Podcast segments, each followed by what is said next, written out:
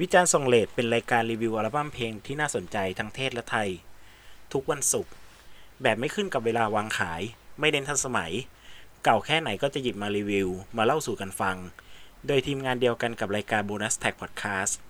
และเทปนี้คือเทปที่จะสรุป 40 เทปที่ผ่านมาของรายการเราครับ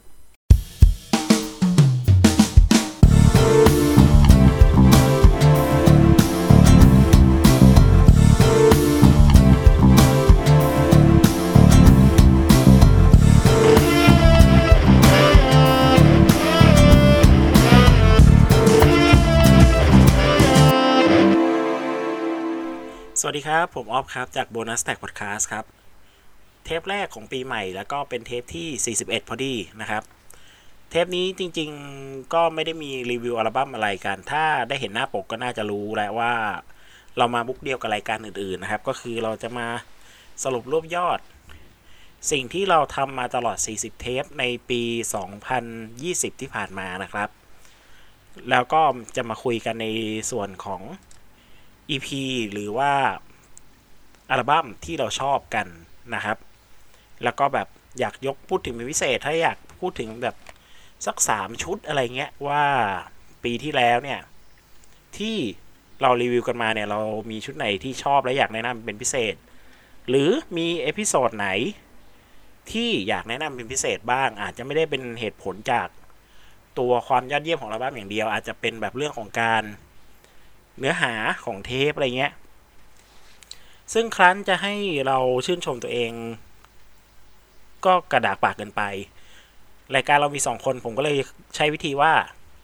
เดี๋ยวเทปนี้นะครับ ผมก็จะรีวิว3 episode ที่ชอบ ของคุณโดนะครับ ว่าแบบ 3 อัลบั้ม หรืออาจจะไม่แบบไม่ได้เชิงว่าแบบชอบตัวอัลบั้มแต่หมายถึงชอบเนื้อหาหรือ content ที่มันอยู่ใน episode นั้นๆอะไรเงี้ย รวมกัน 3 ตอน สัปดาห์หน้าก็จะเป็นคุณโดรีวิว 3 ตอนเหมือนกันนะครับ แล้วเราค่อยไปเริ่มชุดใหม่ๆ งานใหม่ๆกัน ถือว่าถ้าใครมาเริ่มฟังรายการเราเอาตอนประมาณเทปนี้พอดี ก็ถือว่าเป็นจุดเริ่มต้นที่ดีนะครับ ในการที่เราจะทำความรู้จักกันกับประวัติแบ็กเก้าเก่าๆของเราผ่าน 40 กว่าตอนนะครับ 40 ตอนพอดีใช่ เพราะว่าตอนนี้เป็นตอนที่ 41 นะครับ แล้วก็ส่วนใครที่อาจจะฟังมาพักหนึ่งแล้ว แต่อาจจะแบบเอ้ยข้ามเทปนู้นนี่นั่นไปก็มาทวนมาย้อนกันไปพร้อมพร้อมกันในเทปนี้นะครับ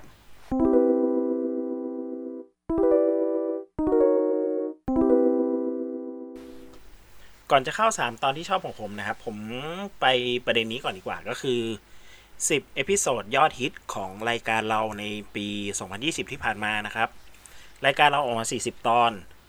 และแน่นอนว่ารายการเราเป็นรายการหลักคนฟังหลัก 10 นะครับ ซึ่งถึงแม้จะหลัก 10 ก็ขอบคุณมากนะครับ แต่ว่าก็มีอยู่ 10 ตอนที่มีคนดูมากสุดนะครับ ก็เราก็ไล่เรียงจัดอันดับกันมานะครับ อันดับแรกเป็นปรากฏการณ์ของเราเลยนะครับ นั่นก็คือตอนที่ episode ที่ 7 ของเรา ก็คือ NCT 127 กับอัลบั้ม NCT 127 Neo Zone นะครับ ยอดถึงเมื่อวันที่ 29 นะครับ อยู่ที่ อ่า เป็นหลักพันนะครับ คือเยอะมากนะครับ ก็เป็นปรากฏการณ์ใหญ่ครั้งหนึ่งของรายการเราเลยก็คือ เทปนั้น ติดทั้งท็อปชาร์ตของ Spotify Podcast นะครับ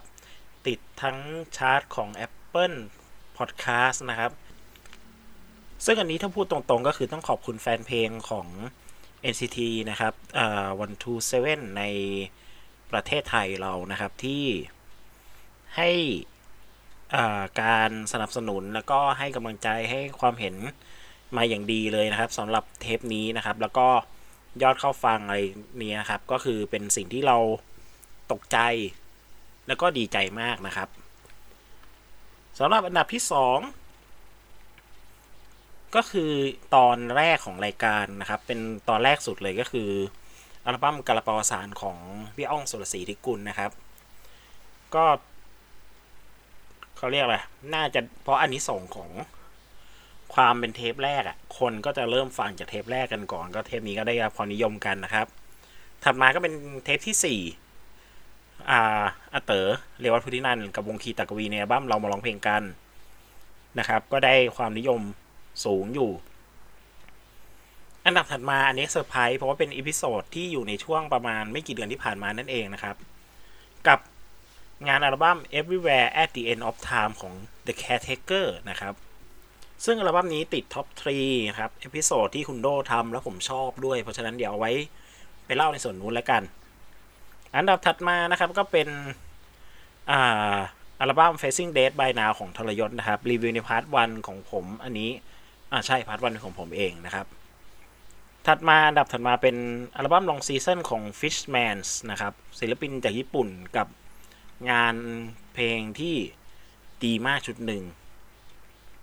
ต่อมาเป็นชุด Technicolor ของ g i z z y Cafe นะครับ ต่อด้วยอันนี้ก็ใหม่เหมือนกันนะครับ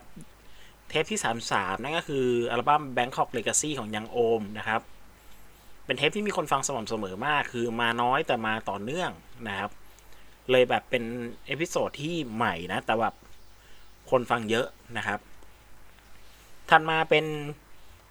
อัลบั้มคอนเสิร์ตนะครับ Singing Bird คอนเสิร์ตเพลงตามคำขอของพี่เบิร์ดทองชัย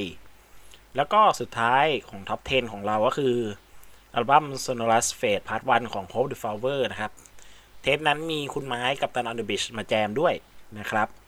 อันนี้คือ 10 อัลบั้มที่ได้รับ feedback อย่างดีเยี่ยมนะครับ จากท่านผู้ฟังทุกท่านนะครับ แต่ผู้ฟังที่ท่านได้ฟังเทปอื่น ชอบเทปอื่นโอเค อันนี้เราก็ขอบคุณมากเหมือนกันนะครับ ทุกเทปเลยทุกท่านที่ได้ฟัง เรารู้สึกขอบคุณมากที่ทำให้ช่วงเกือบหนึ่งปีของเรา เพราะรายการเราเริ่มประมาณต้นเดือนมีนา ก็คือประมาณ สิบเดือนของเราเนี่ยมีความหมายนะครับ ทีนี้เข้าไปสู่เนื้อหาอีกอย่างหนึ่งของเราในเทปนี้แล้วก็คือว่ารีวิว episode ที่ชอบนะครับของผู้จัดอีกคนหนึ่ง เราจะไม่รีวิวสิ่งที่ตัวเองชอบเอง เพราะว่าเรา มันก็จะเลือกยาก แต่ถ้าให้ผม เออไปเลือกของอีกคนอะ เออ อาจจะดูง่ายและดูไม่เคอะเขินกว่านะครับ อันแรกนะครับ อีพีแรกที่ผมชอบและอยากแนะนำนะครับ อยากให้ลองฟังกัน ก็คืออีพีที่ 31 นะครับ เป็นอัลบั้ม Everywhere at the End of Time ของ The Caretaker นะครับ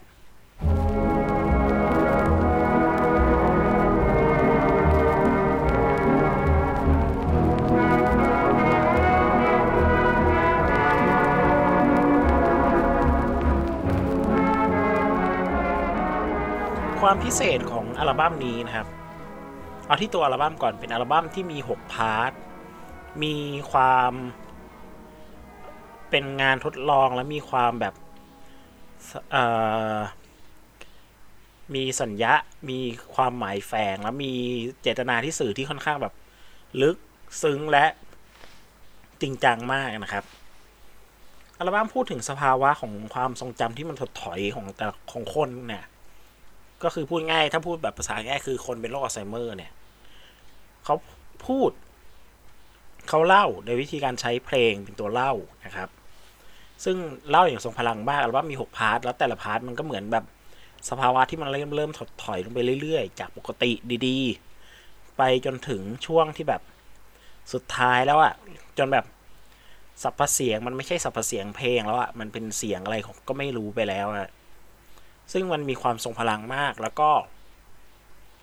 มีความหนักหน่วงอยู่ประมาณหนึ่งนะครับ ความน่าสนใจอีกอย่างหนึ่งของ episode นี้คืออคุณโดได้ทำการบ้านได้ทำข้อมูลมาประกอบและพูดถึงเรื่องต่างๆ เกี่ยวกับอัลบั้มนี้ได้อย่างดีทั้งยกศิลปินวาดภาพที่เขาวาดภาพเซลฟี่ภาพตัวเองมาแล้ว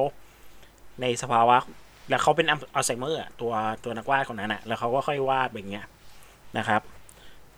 แล้วก็เอามาเสริมทับกับข้อมูลตัวเนี้ย ว่าตัวอัลบั้มนี้เป็นไงแล้วก็เล่าออกมาแล้วทำให้มันประกอบกันอย่างดีมากนะครับจะขอยกตัวอย่างเคสเดียวกับที่เราได้เห็นในวิดีโอในวิเคราะห์อัลบั้มนี้ขึ้นมานะครับ ซึ่งเขายกตัวอย่างในศิลปิน ชาวอังกฤษคนหนึ่งที่มีชื่อว่า William Utermohlen นะถ้าอ่านนามสกุลผิดก็ขออภัยนะฮะ ซึ่งจุดเริ่มต้นเนี่ยก็คือตัวคุณ William นะครับ ที่เป็นศิลปินแบบภาพวาดเนี่ยเขาไปตรวจพบว่าตัวเองเป็นโรคอัลไซเมอร์ในปี 1995 เขาก็เลยเริ่มทำโปรเจกต์หนึ่งที่กินระยะเวลาประมาณ 5-6 ปีนะครับในการวาด self-portrait นะครับของตัวเองทุกปีทุกปี เริ่มต้นตั้งแต่ปี 1996 จนถึงช่วงประมาณปี 2000 นะฮะซึ่งในวิดีโอเนี่ยมีการเปรียบเทียบกับรูป self-portrait แรกของเขาในปีประมาณ 1967 ซึ่งถือว่าเป็นภาพการวาดตัวเองที่ค่อนข้างปกติสมบูรณ์ สวยงามเหมือนเหมือนเราดูศิลปินหรือนักเรียนศิลปะวาดภาพ อะไรประมาณนั้นฮะพอเทรที่ค่อนข้างสมสมบูรณ์ตามรูปหน้าคนที่นึกออก แต่พอเขาพอเขาเริ่มวาดรูปแรกนะครับ หลังจากที่เขาตรวจพบว่าเป็นอัลไซเมอร์ในปี 1996รายละเอียดต่างๆ ที่เคยที่ที่เราเคยเห็นในช่วงแรกก่อนหน้านี้หลายสิบปี เมื่อปี 1967 ก็ถูกเริ่มลดทอนหายไปสีสันที่เติมเข้ามาในในภาพเนี่ยจะรู้สึกว่าประหลาด มันจะเป็นภาพโทนเหลือง ซึ่ง ถ้าวาดสาย realistic มันอาจจะไม่ได้เป็นอย่างนั้น แต่เหมือนแบบว่า พอเขาวาดเริ่มเริ่มไม่เหมือนตัวเองมากขึ้น เขาก็เลยอาจจะต้องทำเป็นศิลปะแนวอื่นหรือเปล่าอันนี้ก็ก็วิเคราะห์กันว่ากันไปนะฮะสีสันเริ่มถูกลดทอนแล้วก็รู้สึกแปลกประหลาด แต่ก็ยังแต่ก็ยังถือว่าดูออกว่าเป็นหน้าของเขานะฮะถ้าถ้าลองเทียบกับรูปแรกของเขา มีโครงหน้าที่ค่อนข้างชัดเจน แต่พอหลังจากนั้นนะครับทุกปีทุกปีรายละเอียดต่างๆ บนใบหน้าของวิลเลียมที่เป็นภาพ self-portrait นะฮะก็ค่อยๆ ถูกลดทอนหายไปเริ่มบิดเบี้ยวบิดเบี้ยวมากขึ้น สัดส่วนต่างๆของใบหน้าครับที่เคยดู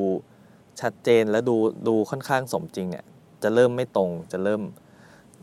จะเริ่มผิดเพี้ยนไปบ้าง บางอวัยวะบนใบหน้าเนี่ยเริ่มไม่มี จากที่ภาพวาดที่เคยมีสีสันโทนเหลืองเนี่ยครับจะเป็นสีโทนดำโทนมืด เป็นสีหม่นๆมากขึ้นนะฮะ ค่อยๆ เปลี่ยนไปเรื่อยจนกระทั่งรูปสุดท้ายในปี 2000 นะครับที่ที่เราเห็นก็คือรูปสเก็ตใบหน้าของเขาเนี่ยครับ self-portrait เขาเป็นแค่รูปร่างดินสอบางๆ เท่านั้น เราเริ่มดูไม่ออกแล้วว่าในภาพเนี่ยคือใบหน้าของใคร หรือว่าหรือจริงๆแล้วมันคือใบหน้าของคนหรือเปล่าก็ไม่รู้นะอวัยวะต่างๆ อย่างหูตาจมูกปากเนะฮะเริ่มไหลกองมาอยู่ในจุดตรงกลางของหน้าใกล้ ๆ กัน มีแค่รู้สึกว่าเป็นวงกลมรอบๆนะที่มันดูเหมือนเหมือนเป็นใบหน้านะครับ และมีการขีดขีดเขียนเขียนแรงเงาดำๆทั่วใบหน้า ซึ่งมันมันดูเหมือนเป็นว่าไม่ไม่เหมือนการแรงเงาเท่าไหร่ ซึ่งมันมันอาจจะแสดงถึงภาวะความกลัวหรือหรือความเกลียดชังตัวเองหรือว่าอาจจะเป็นการหลงลืมวิธีการวาดไปแล้วก็เป็นได้นะฮะจนสุดท้ายเขาเขาเสียชีวิตในปี 2007นะแล้วก็ผลงานผลงานชิ้นนี้ก็ ก็ถือว่าค่อนข้างมีอิทธิพลมีมีชื่อเสียงประมาณหนึ่งนะฮะนอกจากนั้นงาน artworkก็เป็นอีกงานที่น่าสนใจนะครับ ก็คือตัวปก artwork เนี่ยก็มีเรื่องคำบรรยายอะไรนี้ไว้อยู่เป็นประกอบกันอยู่ ส่งผลให้วิจารณ์ส่งเลทเทปเนี้ยเทปที่31รีวิวรอบเนี้ยเป็นเทปที่สมบูรณ์ในเรื่องของเนื้อหา ความน่าสนใจของอัลบั้มแล้วก็ความเพียบพร้อมของเนื้อหาที่ นำเสนอให้กับผู้ฟังได้ลองฟังอย่างครบถ้วนมากนะครับ ในฐานะที่เป็นแบบอะไรดี คือ คือมันเป็นรายการเราเล็กๆ เราเป็นรายการเล็กๆ เราไม่กล้า ก็ไม่กล้าพูดแบบอะไรนะ เป็น เป็นศัพท์เป็นทางการ แต่ในฐานะเหมือนเป็น เอ่อ co-creator แล้วก็เป็นโปรดิวเซอร์รายการนี้ผมก็รู้สึกว่า เทปนี้เป็นเทปที่ดีมาก เทปหนึ่งที่อยากให้ลองฟังกัน ทั้งตัวอัลบั้ม แล้วก็ตัวรีวิววิจารณ์ของอัลบั้มนี้นะครับ ถัดมาอัลบั้มที่2นะครับ เป็นอัลบั้ม Slow Reverse ของ Slow Reverse นะครับ เป็น episode ที่ 21 ของรายการเรา ส่วนตัวพอได้ฟังอันนี้ก็แบบ เฮ้ย เออว่ะไม่ได้ฟังอัลบั้มนี้มาพักมาพักใหญ่แล้ว ก็เป็นช่วงเดียวกันน่ะก็คือเป็นช่วงที่ผมกับคุณโดรู้ว่าอัลบั้มเอ่ออัลบั้มสองของวงกำลังจะมานะครับ ก็เลย แล้วคุณโดก็เลยหยิบอัลบั้มหนึ่งมารีวิวกัน อัลบั้มของ Slow Reverse นะครับ เป็นอิเล็กทรอนิกส์แต่ไม่ได้เป็นอิเล็กทรอนิกส์จ๋าแบบเป็น EDM หรือแบบเป็นแบบอะไรเงี้ย แต่เขาดึง material พวกเอ่ออิเล็กทรอนิกส์มามาเพื่อผสมกับซาวดนตรีหลาย ๆ อย่าง ที่มันเป็นยังเป็นเครื่องดนตรีสดอยู่ เช่นกีตาร์หรืออะไรพวกนี้นะครับ หรือแม้กระทั่งกลองที่ยังรู้สึกว่ามันอ่า ยังเป็นยังยังเป็นมนุษย์ตีอยู่อะถึงแม้เป็นกลองไฟฟ้าเป็น sound อะไรพวกนี้ก็ตามยังยังรู้สึกว่าเป็นเป็นมนุษย์อยู่นะครับ ก็คือ เป็นการเอา sound อิเล็กทรอนิกส์มาทำแล้วก็ผสผสมความเป็นธรรมชาติของการเล่นดนตรีสดเข้าไป แล้วก็ผสมกับเสียงร้องนะครับ ที่มีความเบาๆบางๆแบบdream pop แบบ shoegaze อะไรเงี้ยถ้าวิธีการร้องแบบที่นักร้อง shoegaze เขาจะนิยมใช้กับเพลงเขาอะไรเงี้ย อ่ามันเลยกลายเป็น dream pop ที่มีความอิเล็กทรอนิกส์นะครับ ซึ่งเป็นของใหม่ ในช่วงนั้นปีนั้นนะครับ แล้วก็มีความน่าสนใจหลายเพลงมาก Moving เอ่อเอ่อ Burn the Furniture อ่า Apollo Monster อะไรพวกนี้นะครับ แล้วก็ล่าสุดตอนงาน Cat Expo ที่ผ่านมาวงก็เพิ่งออกอัลบั้มที่ 2 ไปนะครับ แต่ว่า ผมยังฟังไม่จบเลยนะครับ เอาไว้ ถ้าผมฟังจบ หรือคุณโดฟังจบแล้ว ชอบหรือสนใจก็ไม่แน่ว่าในปีนี้คุณอาจจะได้ยินรีวิวอัลบั้ม2ของ Solo Reverse ในวิจารณ์สองเลนเช่นกันนะครับ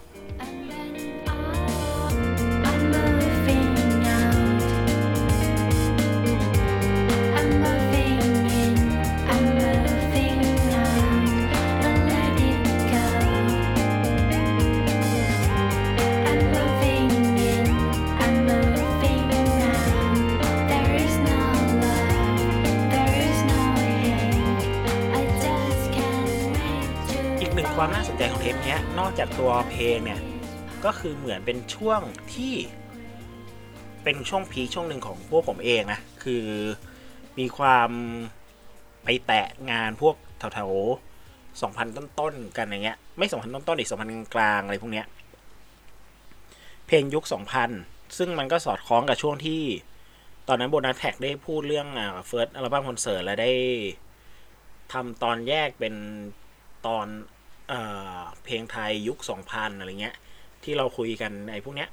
มันเหมือนได้ถูกต่อยอดและกลายเป็นอัลบั้มนะครับเออเป็นวิจารณ์ส่งเลทที่เราได้รีวิวไป เพราะหลังจากนั้นก็คืออ่าหลังจาก Solo Reverse เสร็จก็จะมี Ulyss Nomini แล้วก็ของผมมีบอลจารุเลิฟมั้งแล้วก็ พาไปสู่อัลบั้มหนึ่ง ซึ่งก็เป็นจุดที่เชื่อมโยงกัน โดยเฉพาะของซีเควนต์ของคุณโดเนี่ย ก็คืออัลบั้มของวง Flippers Guitar นะครับ ชื่อชุด Three Cheers for All Sides นะครับ ซึ่งเป็นเทปที่ 24 ของรายการเรา ซึ่งก็เป็นอีกเทปหนึ่งที่ผมชอบและยกมาแนะนำให้ลองฟังนะครับ Let's make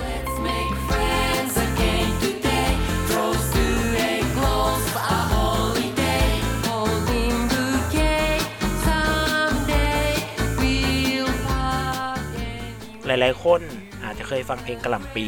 ของโจอี้บอยโดยเฉพาะวัย 30 เข้าผับนะครับ ก็คุณก็จะได้ยินเพลงกระหล่ำปีในช่วงช่วงไล่แขก เออ เพลงช่วงไล่แขกกับอะไรพวกเนี้ย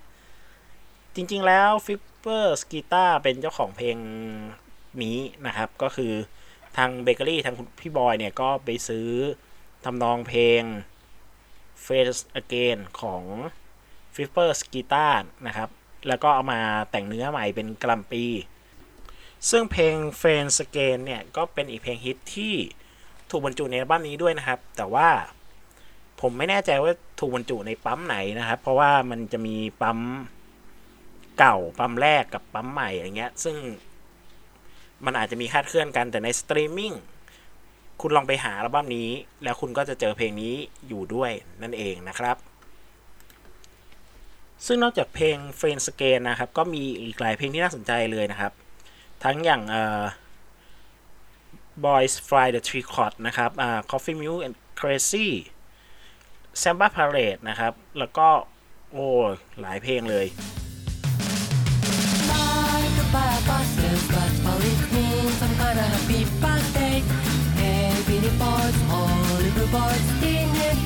die. Postcard of broadcasters is นอกจากนั้นอัลบั้มนี้ยังเป็นอัลบั้มที่เรียกได้ว่าเป็นบรรทฐาน หรือเป็นหนึ่งในอัลบั้มต้นๆที่เวลาเราพูดถึงแนวเพลงชิบุยาเกะเราก็จะพูดถึงอัลบั้มนี้เหมือนเป็นเพลเนียเหมือนเป็นผู้นำของโซนนี้นะครับซึ่งแนวชิบุยาเกะก็ฮิตอยู่ช่วงหนึ่งทั้งใน บ้านเราแล้วก็ในญี่ปุ่นนะครับ ปัจจุบันน้าก็ยังมีอยู่มั้งของญี่ปุ่น ผมไม่แน่ใจก็ไม่ได้ตามซีนชิบุยาเกะมาสักพักหนึ่งแล้วนะครับ แต่ว่าชุดนี้ก็คือเป็นแนวชิบุยาเกะแล้วก็เป็นพื้นฐานน่าสนใจ ซึ่งคุณโดก็ได้พูดถึงเอาไว้คร่าวๆ แล้วเกี่ยวกับแนวนี้นะครับ ก็ไปฟังได้ในตอนนั้นเช่นกัน เป็นอัลบั้มที่ 3 ที่ผมอยากแนะนำนะครับว่าแบบเป็นตอนที่ชอบแล้วก็เป็นอัลบั้มที่ชอบมากนะครับ อะสรุปส่งท้ายหน่อยละกันก็คือ3ตอนที่ผมอยากแนะนำให้ไปลองฟังกันนะครับ ตอนแรกคือตอนที่ 31 ที่รีวิวอัลบั้ม Everywhere at the End of Time ของ Caretaker นะครับ ถัดมาเป็นตอนที่ 21 ที่รีวิวอัลบั้ม Slow Reverse ชุดแรกนะครับ และอัลบั้มที่ 3 ก็คืออัลบั้มของ Flipper's Guitar นะครับ Three Cheers for Our Side นะครับ โดยอัลบั้มของ f i p p e r s Guitar เนี่ยสามารถหาได้ในสตรีมมิ่งนะครับ แต่ส่วนของ Caretaker มีใน Bandcamp นะครับ Slow Reverse ชุดแรกเนี่ย ผมไม่แน่ใจว่ามีในช่องทางอื่นใดหรือเปล่า เพราะว่าผมฟังจาก digital file ที่ผมซื้อไว้นานมากแล้ว ผมไม่แน่ใจว่าทางวงมี Bandcamp ไหมนะครับ แต่ว่าในสตรีมมิ่งจะไม่มีอัลบั้มของ Slow Reverse นะครับ ทั้งหมดทั้งมวลคือวิจารณ์ส่งเลทในเทปแรกของปี 2021 นี้นะครับ ก็ฝากติดตามกันไปเรื่อยๆ แล้วก็ถ้าใครเพิ่งมาเจอในเทปนี้ ก็อยากให้ลองย้อนกลับไปฟังงานเก่าๆ หรือรีวิวเก่าๆ ของเรานะครับ หรือถ้าไม่มีเวลา ก็เอาอัลบั้มไปเสิร์ชแล้วก็ลองหาอัลบั้มนั้นฟังโดยตรงเลยก็ได้นะครับ เพราะว่าส่วนตัวอัลบั้มส่วน แทบทุกอัลบั้มที่อยู่ในวิจารณ์ส่งเลเนี่ย จะเป็นอัลบั้มที่ส่วนใหญ่เราพูดในเชิงแนะนำหรืออะไรอย่างนั้นอยู่แล้วนะครับ อาจจะจะมีอย่างเทปที่แล้วที่เป็นของคุณโดอะที่อันนั้นอาจจะไม่ได้เริ่มด้วยการแนะนำหรือเชียร์ให้ฟัง แต่ว่าเป็นการวิจารณ์เพื่ออวิเคราะห์หรือพูดถึงในเชิงอัลบั้มอะไรอย่างเงี้ยครับ แต่ว่าส่วนสุดท้ายก็เป็นวิจารณญาณแต่ละคนนะครับ ไม่แน่คุณอาจจะชอบอัลบั้มของกวินดีก็ได้นะครับ ฝากช่องทางการติดต่อแล้วกันนะครับ ก็ facebook.com/bonustagpodcast twitter at bonustrackth นะครับ หรือจะสามารถติด hashtag bonus track podcast ใน Twitter เพื่อพูดคุยกันได้ หรืออ่อาจจะพิมพ์ชื่อรายการวิจารณ์ส่งเลทไว้ทิ้งไว้ใน Twitter เดี๋ยวผมก็จะพยายาม search ให้เจอเองนะครับ ถ้ายกเว้นว่าคุณผู้ฟังไม่ได้ lock account ซะก่อนนะครับ แล้วก็ฝาก Bonus Track นะครับ ออกตอนใหม่ไปเมื่อช่วงใกล้ ๆ สิ้นปี แล้วก็ เปิดปีใหม่มา น่าจะได้ฟังตอนใหม่นะครับ ซึ่งเป็นตอนต่อจากไอ้เทปที่แล้วของรายการไปนะครับ ถ้าทำทันนะครับ ก็หวังก็คาดว่าเนี่ยจะใช้ช่วงหยุดปีใหม่เนี่ยครับ ในการทำให้เรียบร้อยแล้วก็วันจันทร์น่าจะได้เจอกันนะครับ อีกรายการก็ นั่นแหละตามนั้น